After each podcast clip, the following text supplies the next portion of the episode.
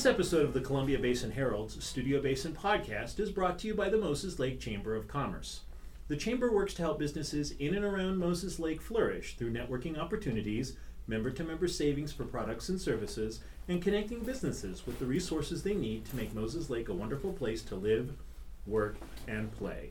For more information, visit moseslake.com or call the Chamber at 509 765 7888. Again, that's moseslake.com or 509 765 7888.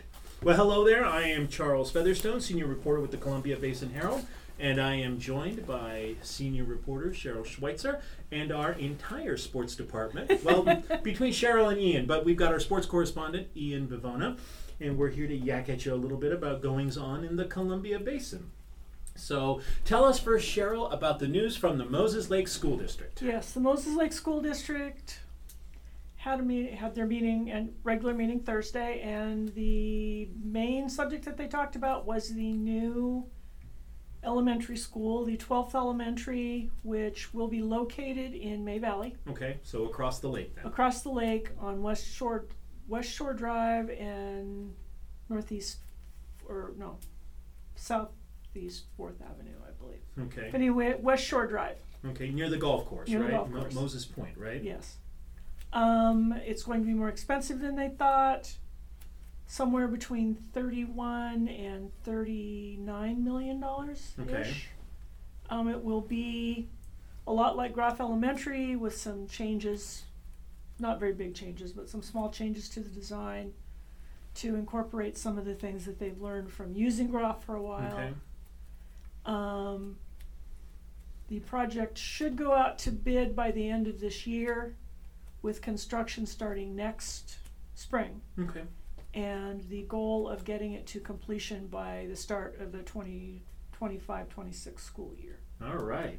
So, And that's pretty much, yeah, the design is, it's gonna look like Groff. okay, and this is this is all under that 2017 school construction bond, that 135 Yes, million dollars. This is that all under that, was was uh, a nail biter in the in the vote Yes. count and heavily contested. yes. Ran its way through the Washington State Now- courts for a year. They did not say, and I do not know yet, if that, they still have enough left to, cause that's a much higher price than, um, Groff. Okay. Groff will come in actually a little bit under budget. Um, the information I got from Jeremy O'Neill, who's the chief operations officer for the district, said Groff will be about between twenty-seven and twenty-eight million when it's all said and done, and it was projected to cost about twenty-nine million. So costs have gone up substantially, I think everybody knows that. Whether you're at the grocery store or you, um, are building a building, costs are higher. Um, so we'll see how, we'll see where we go from here, but we have a design. The schematics were presented at the board meeting last night, and you'll see some of it in our newspaper and some of it on their, you can find a, the schematic presentation on their website. Okay. Well, excellent. So, new elementary school for Moses Lake School District. Last week, here in Moses Lake at the Grant County International Airport, we had the test flight of a modified small passenger, propeller driven passenger aircraft, the Dash 8, uh, modified with one engine to fly, powered by electricity from a hydrogen fuel cell. Um, it was quite the flight, and I think the most amazing thing I've been to a number of these test flights and firsts, a number of electric aircraft flights. Now, this I think is my third. So, um, I think the thing that was most stunning about this is is who it was for. There were a lot of people there from the business world, and not just you know high muckety mucks. We were talking chief technology officers. We're talking um, venture capitalists. I, for example, on the on the bus out there, sat next to the chief technology officer for Rolls Royce. So. Ah. Um, and listened to a, a British venture capitalist talk about some battery research behind me. So it was the very, very first time, sort of, a kind of a global class. I've watched this global class gather gather here in Moses Lake. Um, and it was almost uh, really the first time that kind of Moses Lake was sort of incidental to the event that was going on.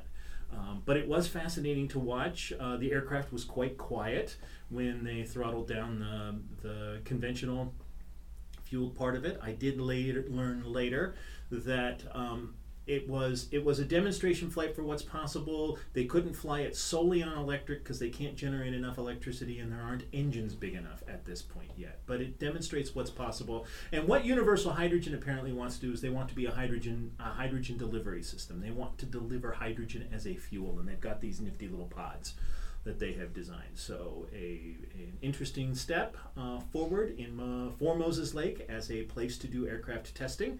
Um, and then something else interesting happened this week. I haven't been able to report on it, but apparently Mitsubishi Heavy Industries in early February finally finally put an end to their ill-fated MRJ slash SpaceJet program, and they demolished the very first one. They hauled it out onto the. It had been hauled out onto the tarmac. I saw it last week at the at the test flight, and then they they apparently wanted didn't want anyone to know that they were taking it apart, but. Um, some photographs were taken and published of them disassembling the aircraft, and they weren't doing it gently either. They were ripping it to shreds. so I, we have no idea what will happen to the other four other other remaining aircraft. I think it's four. It might only be three. Um, no one, of course, is talking about this, but um, it's kind of a you know a, a, a sad story, an ill-fated end to a to a program that was once touted as you know Japan's first indigenous passenger aircraft in many many years, and so. But we keep on going. So there is that. Um, And all the MRJs, by the way, have all been taken back to Japan, correct? No, I think they are all here. Oh, they're I all think here, they are all okay. here. They they took the engines off of them because the engines were all leased, and so they sent Ah. the engines back to the proper owners. And Okay. so I don't know what they're going to do with the aircraft. I suspect they'll probably save at least one of them to keep in a Mitsubishi Industries museum of some kind. So how that'll probably be taken apart and shipped back to Japan. But the rest of them, I have no Okay. idea. It's a pity that they're being, you know, one ought to go to a museum of flight here in Seattle or something. But um, and then Maybe fi- it will. and then maybe it will. And then finally, um, we've got Stoke Space Technologies. They have a facility here in Moses Lake where they have been testing rocket engines. Um, did a little feature. They've got a ring-shaped cluster of rocket engines that they are hoping to use on a reusable second stage. Well, they've gotten clearance from Space Force because they are the people in charge of this these days, um, to use a historic pad at the Canaveral Space Center.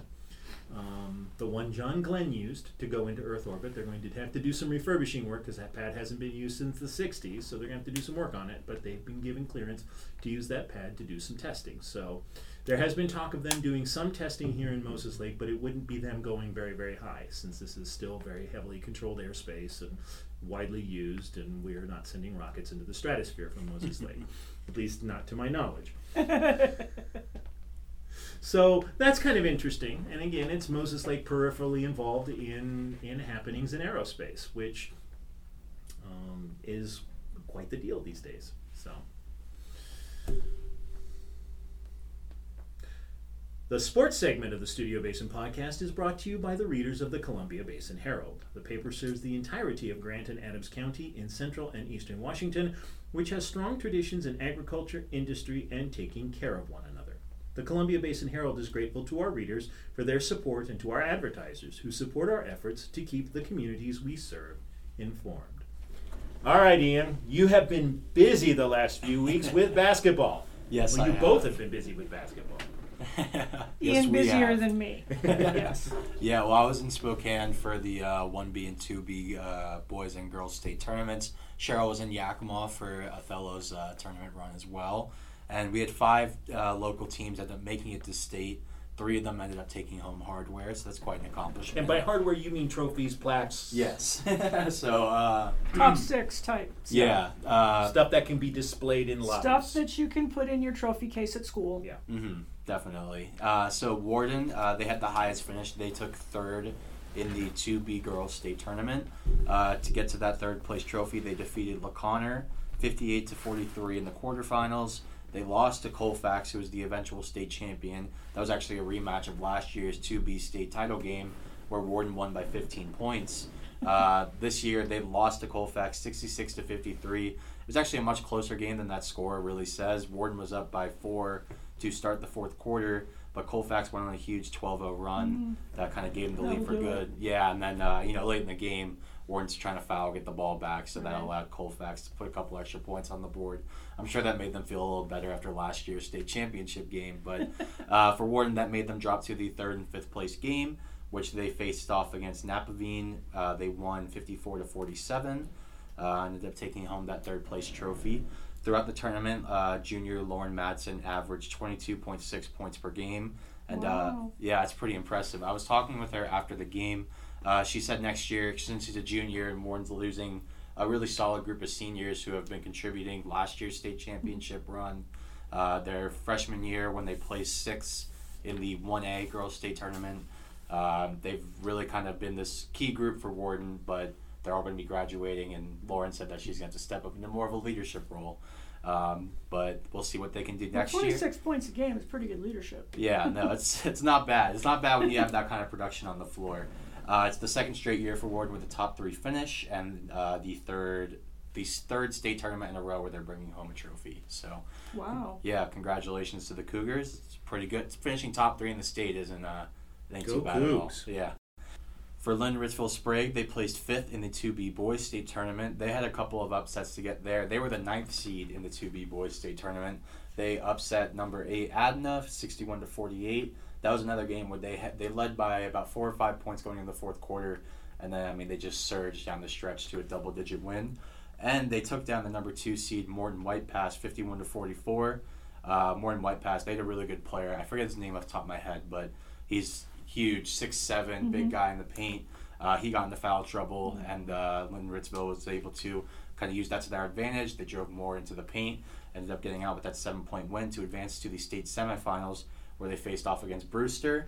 They ended up losing 55 to 50, dropped that into that third and fifth place game, where they lost to Columbia Burbank uh, 70 to 49. And I mean, at that point, when you're in the the fourth game in a row, four days, some of the teams you're going up against played one less game as well. Just kind of gets a little tiring for that Mhm. for them at that point. Uh, but for for the Broncos, they were the highest seed in any classification, boys or girls, to make it to the state semifinals. They're the ninth Cool. seed. Uh, I don't believe anyone. Uh, I don't think anyone under an eight seed also made it there. So, bit of a gap there. Um, their leading scorer throughout the tournament was sophomore Jace Kelly, who had 19.8 points per game. Uh, it means he's only a sophomore, so they've got something to build off at there. Uh, the Broncos have a good amount of seniors who are in key roles, starters, role players. They're going to be graduating this year, but um, I mean the future. I mean when you got a player like that who's only a sophomore, future's still a little bright for him. Kelly also against Brewster, he hit six threes, four of which came in the second quarter. Helped helped them to build a about a nine point lead at halftime, and uh, Brewster just kind of clawed back. I mean they've got two really good guys of their own and a really solid team. They ended up making it to the uh, Brewster made it to the uh, state finals against Davenport, where Davenport won. And then our third uh, local team that ended up taking home a trophy was Othello. They took sixth in the 2A girls state tournament. Uh, how they got there was they ha- they also upset the number two seed. They took down Lynden 33 to 31. They lost to the eventual state champion Ellensburg, who, I mean, Ellensburg Yeah, is just dominant this year. Ellensburg, I don't think had a had a game under 20 points, 20 point win at the state tournament. Wow, I mean the state were all- yeah. they were all at least 20 points, I believe. Man. Well, they lost. They lost to Ellensburg, uh, but then they bounced back with a win over WF West, uh, fifty-six to forty-four, and then uh, they lost in the fourth and sixth place game by two points. So it was pretty narrow. But Yeah. uh, I mean, Cheryl, you were at some of the games. Uh, Uh-huh. Maybe you could talk a bit about a little bit about their run. Um, this is the first time that Othello has the girl. Uh, this is Othello girls. It's the Mhm. first time they've been to the state tournament since 2009. Mm-hmm. Um, it's their second highest finish ever as a program. Mm. Um, they played very, very tough defense throughout the whole the two games that I saw. In fact, in, in one game they held the opponent. I think it was the I think it was Sequim, which was their final game. Mm-hmm. I think didn't get a basket in the second quarter or only got one basket. Wow. I think they scored two points and both of them were off free throws, if I remember correctly.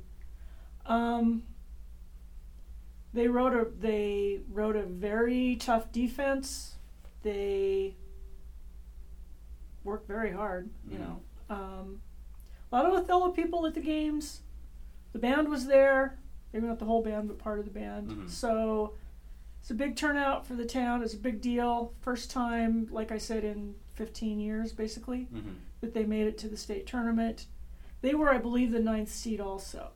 And they might have been the tenth seed, but I think they were the ninth seed. And I don't think they were. I think if you asked people around the state, they wouldn't. They weren't really sure that Othello would do as well as they did, Mhm. but they, yeah, they yeah, did. when you're the ninth or tenth seed upsetting the number two seed, that's, yeah, uh, that's, that's not a that's bad way to start good. off your state yeah, tournament. that's not a bad way. and, uh, you mentioned the fans and in Spokane. Uh, all the all the teams that made to Spokane, Mhm. they had a great fan base there cheering. Um, I know the the Broncos crowd in the in the stand. They were always on their feet. Uh, their their band, they have a guitarist who Mhm. plays, you know, like ACDC and all those other songs. Uh, that always got the crowd really energized. That was awesome to see, and just kind of the whole Yeah. environment that state The brings. Warden game that I went to the week before, which Mhm. was the play in the like the first round of the state tournament they played in Ellensburg. Um, Warden fans filled that gym. really, Yes, that the crowd was quite large for those. There's nothing like state, and there's nothing like state basketball, hmm and people really turn out for those games, which is good to see that the kids get the get the support and the recognition that they deserve Mhm. for. Is it's a it's demanding four days. By the Oh, time you're done, you've played a lot of basketball and you've played a lot of hard basketball. hmm I wasn't even on the floor for the game, and I was tired. So I can't, I can't imagine how those uh, those teams that made it to those placement games felt yeah, after those uh, I mean those tough it's four it's a lot of, yeah, it's a lot of work and a lot of, and having come down here from Brewster, I can say, go Bears. Second in state is nothing to sneeze at. well, those three teams weren't the only teams to go to state. Uh, both the Moses Lake Christian Academy, Covenant Christian School, boys and girls, ended up making to state as well. Uh, the girls were the sixth seed. They had in the first round, um, regional round, they lost to Colton by three points in overtime, so it was a really close game. But that meant they didn't get the bye, so they had to face off 9 a.m. tip off on Wednesday in the Spokane Arena. Breakfast bracket, as they call it. Yeah. Uh, they played Odessa. Uh, they ended up losing by five points. The Lions held a nine-point advantage with six po- six minutes remaining, but Odessa, who was in the bonus at that point, they used free throws to their advantage. Ended up taking the lead with a couple minutes left. Um, in the second half, Odessa shot 17 of 24 from the free throw line. That's pretty good. yeah, it's a pretty uh, pretty pretty good hit percentage from free throw. Um, and then for the boys, they won their first round game, or they lost their play-in game, um, the seeding game where they ended up didn't get a bye as well, Mhm. like the girls. Uh, but in the first round at state in Spokane, they took down Sound Christian 58 to 54. Um, and then the, uh, the day after, in the state quarterfinals, they lost to DeSales, who I mean, they just used their really strong defense uh, in their press coverage um, to kind of limit the Lions in the half court, make it hard to get past um, the half court Mhm. line. Um, and you could kind of see, I, I think it was about a 25 or a 30 point loss, and they just kind of Mhm. kept their foot on the gas throughout the entire game. And then, uh, kind of similarly, when you get to that third game after a loss like that, it gets a little difficult to kind of maybe get up a little bit. Um, and they saw that against Orcas Island. Uh, it was a really low scoring first half for the Lions, in that uh, it was like a playing game to get to the fourth and sixth Mhm. place game in the consolation bracket. I believe I know they got shut out in the first quarter. Um, and I think they scored the Lions. I think they only scored eight points at halftime. I think it was about twenty-two to eight at the half. And I mean, at that point, it's just kind of when, when no one's when nothing's going in the rim like that, everything's kind of you know uh, rimming out or just kind of there's a lid on top of the basket. Bang, hitting off the front rim and stuff Yeah, like that. it just kind of gets a little difficult. But um, I know I was talking with both of their coaches, uh, the Lions boys and girls, and they were just saying how proud they are of this senior class to kind of build the program to this point where I mean it's back-to-back state appearances for both teams. So congratulations on making it to state to the Lions. That's quite an accomplishment in and of itself. So Yeah. That is something I should say about Othello too. They Mm-hmm.